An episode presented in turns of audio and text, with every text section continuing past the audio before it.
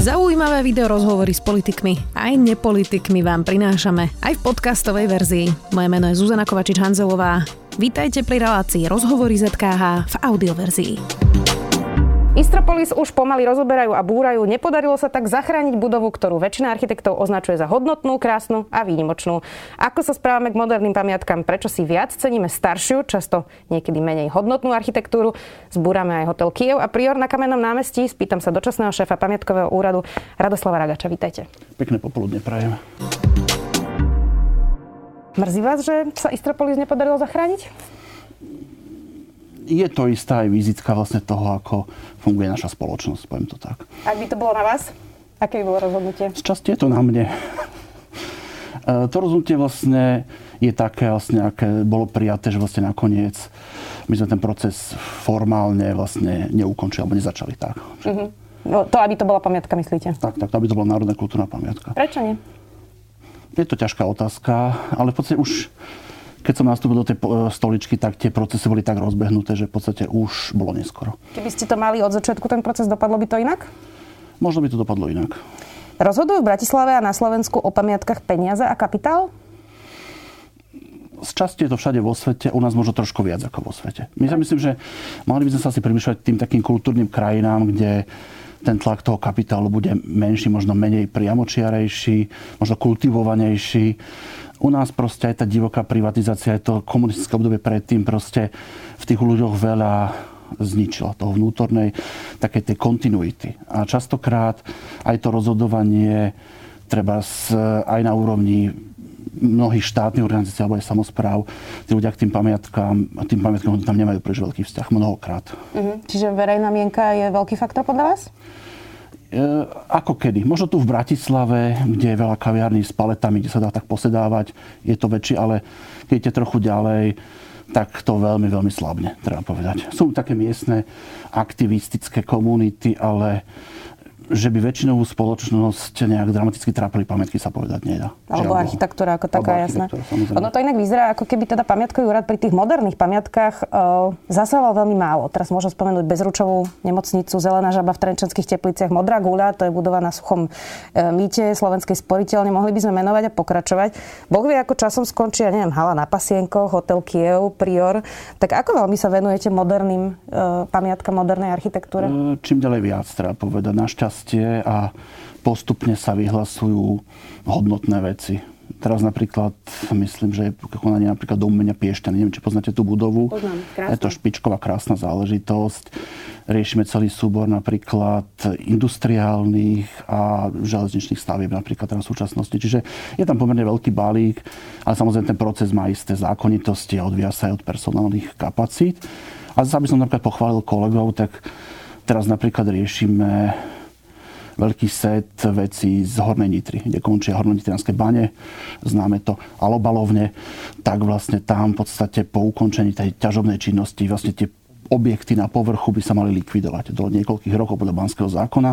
A my sme tam vytipovali tie hodnotné veci z tých, z tých banských technológií, ktoré sú na povrchu a častočne pod povrchom a to by sa malo vlastne ísť do procesu napríklad.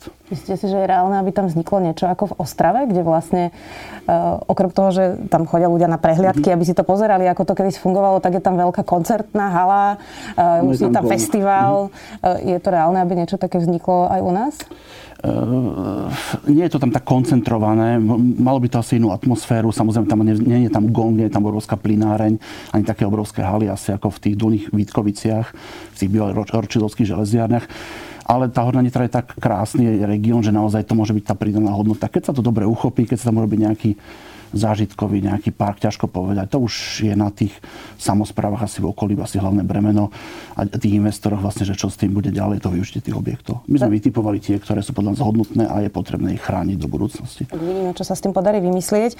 Tá transformácia bude mať teda aj veľa peňazí, tak možno sa to podarí. Zacitujem Henrietu Moravčíkovú, mm. architektku, ktorá je predsednička mm. Združení Dokomomov, ktorá práve uh, sa snaží chrániť moderné pamiatky. Toto je citát. Pamiatková starostlivosť na Slovensku je názorovo niekde v 80. rokoch a nie tam, kde sa toto myslenie pohybuje v medzinárodnom kontexte, špeciálne pri architektúre 20. storočia a industriálnej architektúre, ktorú väčšina reprezentantov pamiatkových úradov vôbec nepovažuje za hodnotnú pamiatkovej starostlivosti. Je to pre nich vnútené, nechcené architektonické dedičstvo, nevedia a nechcú s ním narábať, možno je to generačný problém, pre takých pamiatkarov končia pamiatky v 18. storočí.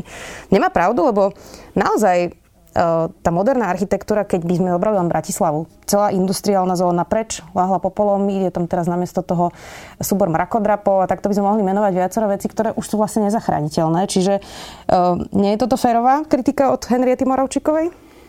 Myslím, že postupne jej význam uh,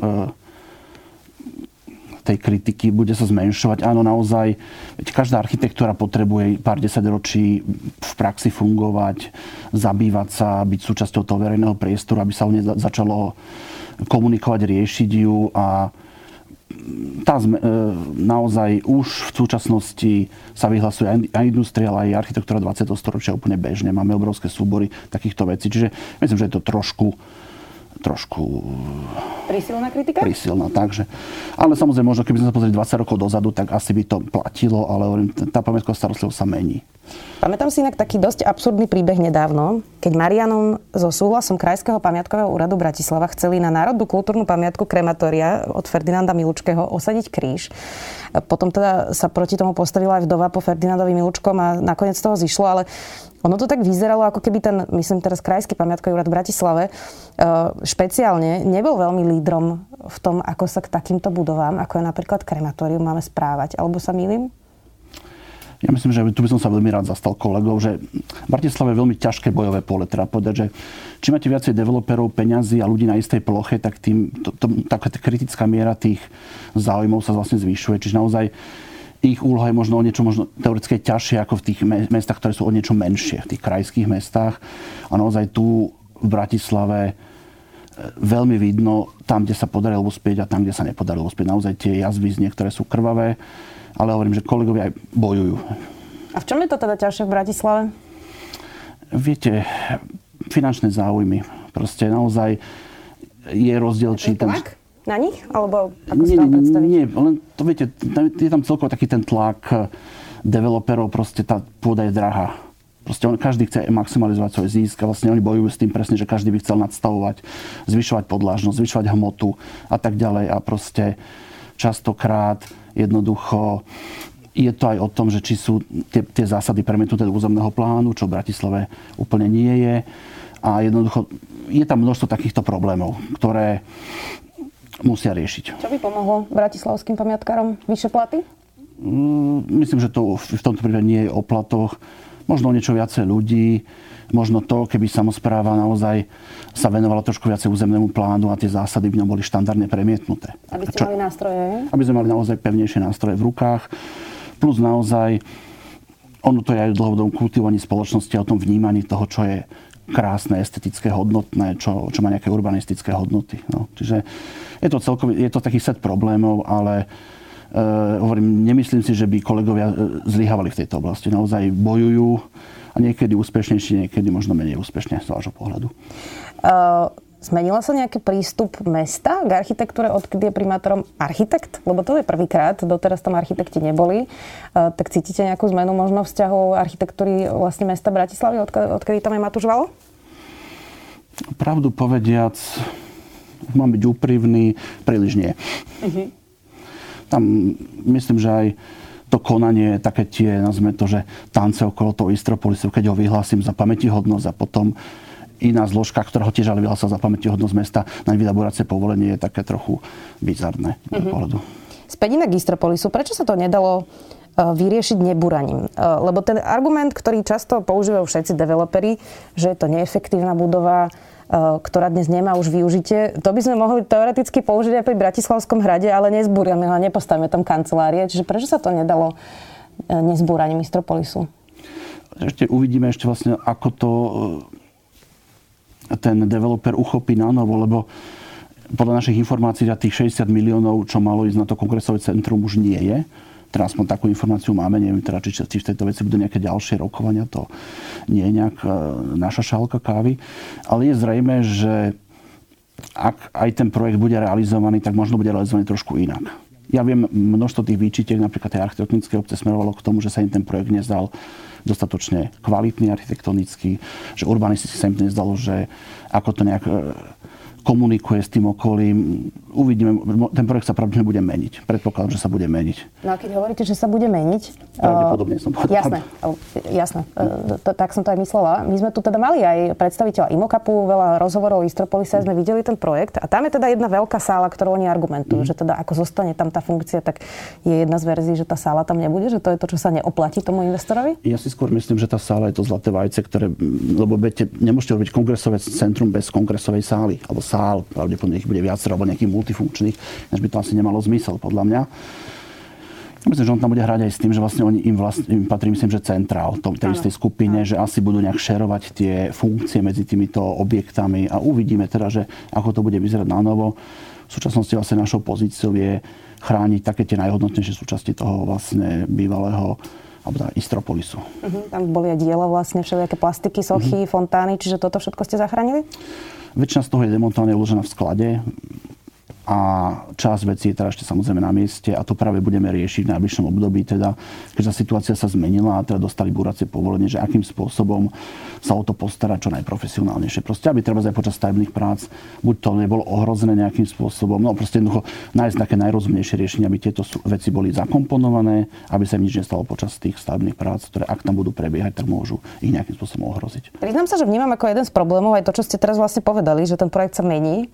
A ešte druhá vec, že jedna vec je vizualizácia, druhá vec, že aké materiály sa na konci dňa použijú, aké lacné materiály sa na konci dňa použijú oproti tej vizualizácii. A teraz by sme mohli dať možno ako príklad uh, Hviezdoslavovo námestie, kde je teda hotel Danube, ktorý mal tiež vizualizáciu úplne inú, ako dopadla tá fasáda. Ja si teda dovolím osobný úsudok, že najškarečšia fasáda v Strednej Európe. Uh, proste je to hrozné naozaj a ešte je to aj v dočasnom užívaní doživotne, ak sa nemýlim vlastne vydaním nejakého rozhodnutia starého mesta.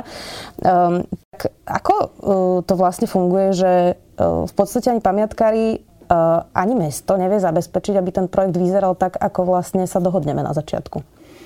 No, to, to, toto je vlastne vec, ktorú sa treba opýtať toho stavebného úradu a jeho, zriadova, teda jeho, jeho zriadovateľa proste, lebo naozaj tam to bremeno leží v tejto oblasti, jednoducho si to neustrážili. A tá fasáda nie je pekná, ani z môjho pohľadu. Je to také naozaj nechcem sa nikoho dotknúť, ale také provizorno lacno vyzerajúce riešenie. Také zateplenie. Tak by som to úplne nenazval. Ale naozaj, ako pravdu povedať, myslím, že tá, čo tam bola predtým, bola lepšia ako tá, čo je tam teraz. Tak by som to povedal, Áno, z môjho pohľadu. To, to, to aj z môjho, ale teda e, s tým sa už nedá nič robiť? No ja si myslím, že s tým sa ešte niečo asi niekde v v, back, e, v nejakom uh, druhom pláne niečo asi rieši predpokladám úradne, lebo pokiaľ viem, to on, to, on to nerobil tak, ako to urobiť mal ten človek. Čiže myslím, že tam bolo nejaké konanie, ak sa nemýlim. Hey, ja, ak sa no. nemýlim, tak vlastne pán Ševčík im dal vlastne nejakú výnimku, ktorá je v podstate doživotná, takže nejako papierovo to asi spravili, ale uvidíme, ako to dopadne.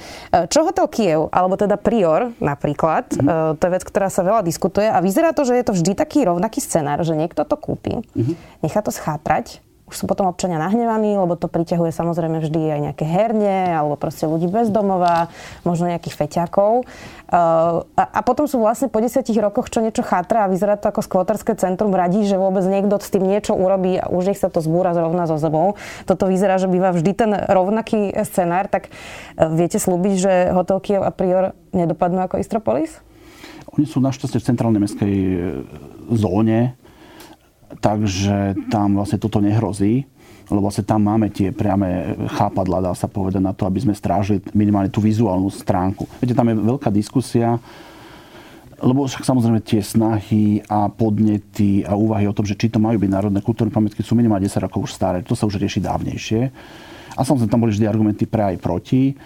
Tu v podstate je to na tú diskusiu, že, vlastne, že či, sa, či je vlastne niečo to, čo sa dá chrániť vo vnútri. Lebo vlastne ten, ten obchodný dom je v podstate taká relatívne prázdna škatula vo vnútri, kde sa teraz sa predeli miliónmi spôsobov. Čiže otázka, že či vieme chrániť ešte niečo viacej ako tú fasádu, to umiestnenie a tak ďalej, tú hmotu kvázi. A to už je na kolegoch proste, nech sa s tým vysporiadajú jednoducho.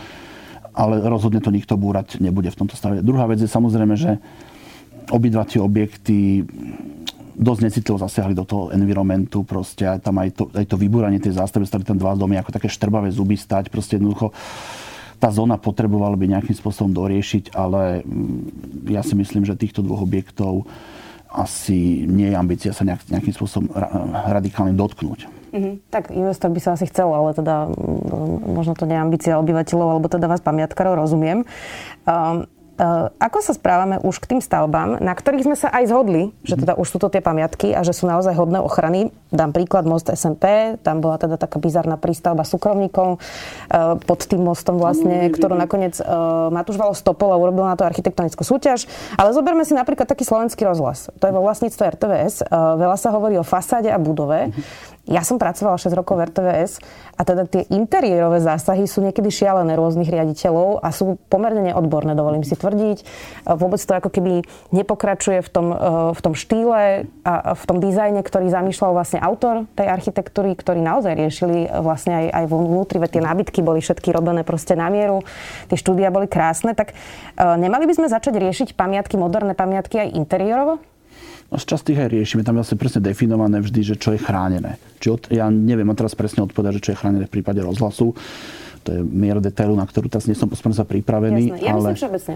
Všeobecne v niektorých prípadoch sa chránia interiér. Napríklad, e, keď to preklopíme, v tom dome v Piešťanoch, dome umenia v Piešťanoch, každému odporúčam si pozrieť túto krásnu architektúru, veľmi pekne osadenú v tom teréne, tak tam napríklad zachovaná časť mobiliaru práve z tých 80 alebo raných 80 rokov, ak sa nemýlim, alebo druhej polky 70 rokov, intaktne.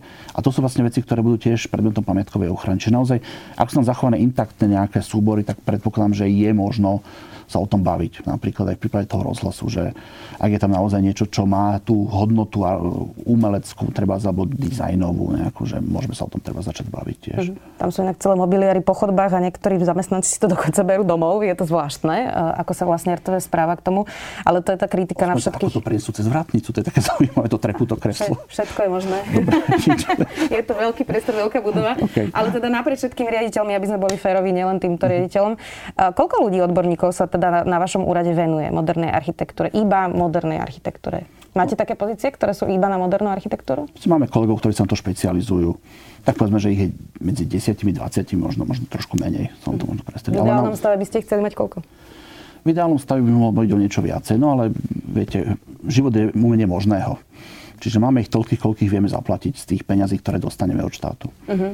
A ja, ja teda nechcem sa omýlať to isté, lebo každý úrad hovorí, že potrebuje viac peňazí, ale uh, nemal by pamiatkový úrad dostať viac peňazí, aby teda tie pamiatky boli lepšie ochránené?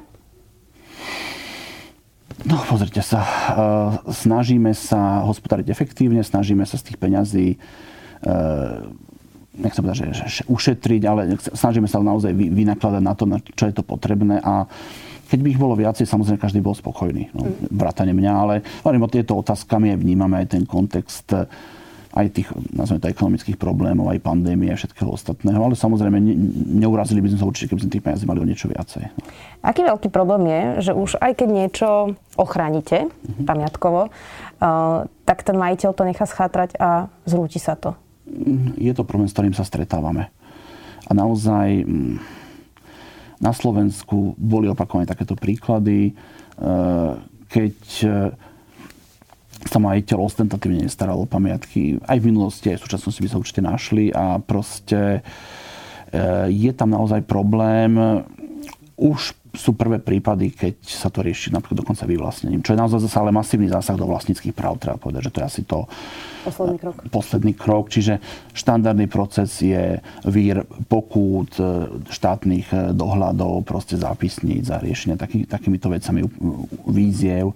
Ale pravdepodobne ani v budúcnosti sa nevyhneme naozaj aj v niektorých prípadoch aj vyvlastneniu. Keď sa to vyvlastňuje, tak to je od toho prvého momentu, keď upozorníte majiteľa po vyvlastnení, aký dlhý proces roky? To je individuálne. To sa nedá takto presne povedať, ale je to naozaj individuálne a Viete, naozaj tam vždy je tou snahou toho vlastníka primeť k tomu, aby e, sa o tú pamiatku staral. Lebo zase nevyplýva to len z pamiatkového zákona, ale aj zo stavebného zákona. Čiže vlastne to nie je nejaká povinnosť, ktorú si vymysleli pamiatkári, ale aj stavebný zákon hovorí, že majiteľ je povinný udržovať stavbu v dobrom stavebno-technickom stave. Mm. Čiže vlastne to, že z nej padajú už e, strešná krytina, to, že má narušenú statiku, je porušenie aj ďalšieho zákona. Čiže naozaj to nie je nejaký vymysel pamiatkárov. A druhá vec, zvyčajne sú pamiatkári tí, ktorí bojujú s tými majiteľmi. A zvyčajne to teda nie je naopak, že by e, podporovali nejaké búranie alebo niečo takéto. Skôr naopak a naozaj nie sú to obľúbenci. Proste v tých regiónoch častokrát sa stretávajú s rôznymi útokmi. Uh-huh. Nemal by v tomto ísť štát a verejné inštitúcie príkladom je mnoho budov, ktoré vlastní štát a sú hodnotné. Ja neviem, dám príklad, my sedíme teraz na Lazareckej 12, kde je denník SME, za rohom je uh, policia dva levy. Uh-huh a tam opadáva omietka, vyzerá to hrozostrašne a to, čo urobili je, že vlastne tam dali iba takú striežku, aby to ľuďom nepadlo na hlavu. To bolo riešenie architektonické, ako vyriešiť opadávajúcu fasádu. Ale takto sú vyzerajú aj niektoré ministerstva. Ministerstvo vnútra je v dosť hroznom stave tiež. A mohla by som menovať ďalšie a ďalšie, tak nemal by štát príkladom v tom, ako sa starať o tie budovy? No, samozrejme, že by mal. No, no viete, ťažko môžete vymáhať niečo od súkromného vlastníka ak ten verejný sektor alebo štátny sektor e, sa chová k tomu svojmu e, vlastníctvu. A práve my vlastne snažíme sa aj to, že teraz vlastne budeme zainteresovať do plánu obnovy, kde vlastne riešime tú pasportizáciu tých budov. Čiže vlastne v rámci toho si, si posvietime práve na to štátne vlastníctvo.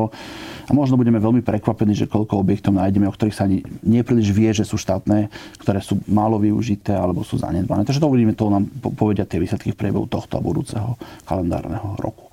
Ako máte pocit, že politici riešia možno takú architektúru, vkus a vôbec úctu k nejakým pamiatkám, lebo neodráža to vlastne celú krajinu. Väčšinou to býva ako keby vzorka ľudí, ktorá odráža v podstate nálady v krajine, ktorí sedia v parlamente alebo vo vláde. Tak ako sme na tom s kultúrou politikov a architektúrou medzi politikmi? Tak medzi politikmi je pomerne veľa architektov, čiže mali by sme na tom asi celkom dobre, ale e, viete, Slovensko veľmi, veľmi trpí naozaj tým, že ten verejný priestor, aj tá diskusia je častokrát málo kultivovaná. A nekultivuje sa ani tých vyše 30 rokov po tej demokratickej revolúcii po novembri 89 nie sme podľa mňa ani v tom verejnom priestore kultivovanou krajinou, kde by sme sa k sebe chovali, komunikovali slušne, vnímali e, krásu, estetiku, urbanizmus, nejaké takéto pamätkové hodnoty tak asi ako by bolo potrebné. Čiže naozaj, ale to je dlhodobá úloha, ktorá začína niekde u, u malých detí, tou výchovou a postupným vzdelávaním, vštepovaním takýchto takýchto vecí. No, dnes je to trošku ako fráza, možno to znie ako fráza, ale žiaľ Bohu, to je proces, ktorý je dlhodobý a nemám pocit, že by, sme, že by sme napredovali tak rýchlo, ako by sme mohli. Mm. Ja mám inak jednu takú obľúbenú tému a už vás nebudem toľko trápiť, ale túto ešte položím. Mm. Andrej Danko ešte ako predseda parlamentu kúpil takú premietačku, ktorá premieta na hrad ehm, rôzne veci. A teda e, zvykol, kým bol predseda parlamentu, premietať celý mesiac v decembri takú veľmi naivnú zimnú krajinku na ako naozaj dominantu mesta. Mm-hmm. Uh, bolo to príšerné ale mohol to urobiť. Vy sa na to, ako pozeráte na takéto počiny, ktoré nie sú stavebný zásah, ale sú vizuálny zásah do pamiatok, ako je napríklad Bratislavský hrad. Teraz našťastie Boris Kolár trochu od toho ustúpil, hoci občas tam niečo premietajú. Uh, to asi tiež nehovorí veľa o tom, ako si niekto ctí možno Bratislavský hrad a to, že tam žije x 100 tisíc ľudí, ktorí sa na to pozerajú a podľa vlastného vkusu tam dá nejakú zimnú krajinku. No, pravdu povediac, nie som úplne fanúšik takýchto vecí. Ak je to vizuálne zaujímavé, umelecký, prínosné, viete, v Paríži premietali diera Doroty Sadovskej na fasáde alebo na nejakom digitálnom tomto. Keď je to umenie, ja s tým nemám absolútne žiaden problém. Keď je to súčasné umenie ešte lepšie, nech teda vidíme aj tú tvorbu súčasných umelcov. Som plne zále. Ale ak to má byť niečo triviálne, prípadne až také dankovské, nechcel som to takto, aby som teda neurazil incitné umenie. Ak to má byť nejaká dankovčina, tak proste toho sa veľmi rád vzdám a teda neteší ma to, pravdu povediac. Ja, viacerí by sme sa potešili, keby sa ten stroj pokazil. E, záverečná otázka, pán riaditeľ, vy ste dočasný riaditeľ. Mm. V decembri bolo výberové konanie, vy ste hovorili, že zvážite, či sa prihlásite. Prihlásili ste sa? Prihlásil som sa, áno. Termín bol 16. decembra, podal som si prihlášku. Počkáme ešte, keď sa budú otvárať vlastne tie obálky, koľky, vás, e, koľky sa prihlásili a, a, a kedy teda bude to výberové konanie e, vo finiši. Ak by ste ale boli teda nie dočasným, ale riaditeľom, čo je to najpodstatnejšie po tom, čo ste dočasným riaditeľom, čo sa musí zmeniť a čo by bola vaša ambícia, aby ste zmenili? Mojou ambíciou uh, zdynamizovať trošku vnútorné procesy. Pamätkový úrad, a to, a pamätková starostlivosť a celkovo kultúra, kultúrne dedičstvo vo všeobecnosti potrebuje, nazvime to, že taký evolučný prístup. Ono tie revolučné nejaké streky, že prídu nejaké revolučné gardy a všetko zmenia, obrátia na popola, podupu, to nie je úplne ani moja šálka kávy. Ja myslím, že, že, že to ani tá inštitúcia, ani tí kolegovia nezaslúžia, ale naozaj isté kroky, ist, isté procesy sú dosť konzervatívne a treba tú, tú inštitúciu viacej otvárať na vonok a možno trošku alebo nie trošku, treba ju viac prezentovať tie výsledky, lebo naozaj niekedy mám pocit, že sa nevedia kolegovia pochváliť, v dobrom predať v úvodzovkách teda, e, tie výsledky svojej práce, lebo naozaj máme tam množstvo šikovných ľudí, o ktorých spoločnosť nevie, že akí sú pre ňou prínosom. No. My radi inak privítame niekoho aj na rozhovor, ale je pravda, že väčšinou teda vidno, keď sa niečo nepodarí, lebo to sa vtedy zbúra. To je asi logické. Mm. Uh, tak uh, koľko ešte takých prešlapov bude, že niečo naozaj veľmi hodnotné sa zbúra a povieme si tak ako každý krát, že no, tak na budúce to bude lepšie a na budúce si zase povieme, že na budúce a už potom tu tie budovy ako si nebudeme. Viete čo, tomu sa nedá, nedá vyhnúť ani asi aj do budúcnosti, viete, ale to je presne naozaj o tej úrovni tej verejnej diskusie. Viete, začať jačať vtedy, keď je vydané búracie povolenie, to je zlyhanie tohto sektora. Lebo naozaj už v roku 2019-2020 myslím, že investor jasne povedal, že chce ten Istropolis nahradiť nejakou novou stavenou štruktúrou. A vtedy sa takmer, nechcem povedať, že sa nič nedialo, ale málo čo sa dialo v tejto oblasti. Čiže ja myslím, že ani to nové mesto nebolo potom pod takým adekvátnym tlakom, aby si dobre rozmyslel, či vydá búracie povolenie na vlastnú pamäti hodnosť, počiarkujem teda dobre, stalo sa. A ja si myslím, že toto je také tiež výzva na to, že aktívnejšie diskutujeme proste naozaj vnímajme viac aj tie podnety, lebo jednoducho tak, takýmto stratám inak bude prichádzať. Proste keď, tá, keď, keď tá reakcia nebude dostatočne kvalitná v dostatočne kvalitnom čase, teda keď to bude stále takto meškať, tak e, tých strát môže byť môže byť viac, ako by sme chceli. Myslím, že to si aj občania z tohto môžu zobrať, že vlastne neskoro kričať, keď už sa začne búrať. Treba no, vlastne sledovať tie procesy, to je jasné. Ďakujem veľmi pekne, že ste si našli čas. Uvidíme, ako dopadne výberové konanie. Radi vás privítame znova šéf pamiatkového úradu. Radoslav Ragač, ďakujem. Ďakujem všetky pekné popoludne. Počúvali ste podcastovú verziu relácie Rozhovory ZKH. Už tradične nás nájdete na streamovacích službách, vo vašich domácich asistentoch, na Sme.sk, v sekcii Sme video a samozrejme aj na našom YouTube kanáli Denníka Sme. Ďakujeme. Ak viete o klíme len to, že ju rieši nejaká Greta s komentárom blá blá blá, nájdete si náš klíma podcast denníka ZME. Hovoríme v ňom o tom, prečo je táto téma dôležitá a zároveň nebudete počuť, že tu všetci zhoríme, ale hľadáme riešenia a s našimi hostiami sa rozprávame o tom, ako zmenu klímy zastaviť a čo vie preto urobiť každý z nás. A ak vás klíma už zaujíma, zapnite si nás tiež. Vysvetľujeme súvislosti aj hľadáme kontexty. Volám sa Katarína Kozinková a budem sa na vás tešiť. Klíma podcast denníka ZME nájdete na zme.sk a môžete ho odoberať vo všetkých podcastových aplikáciách.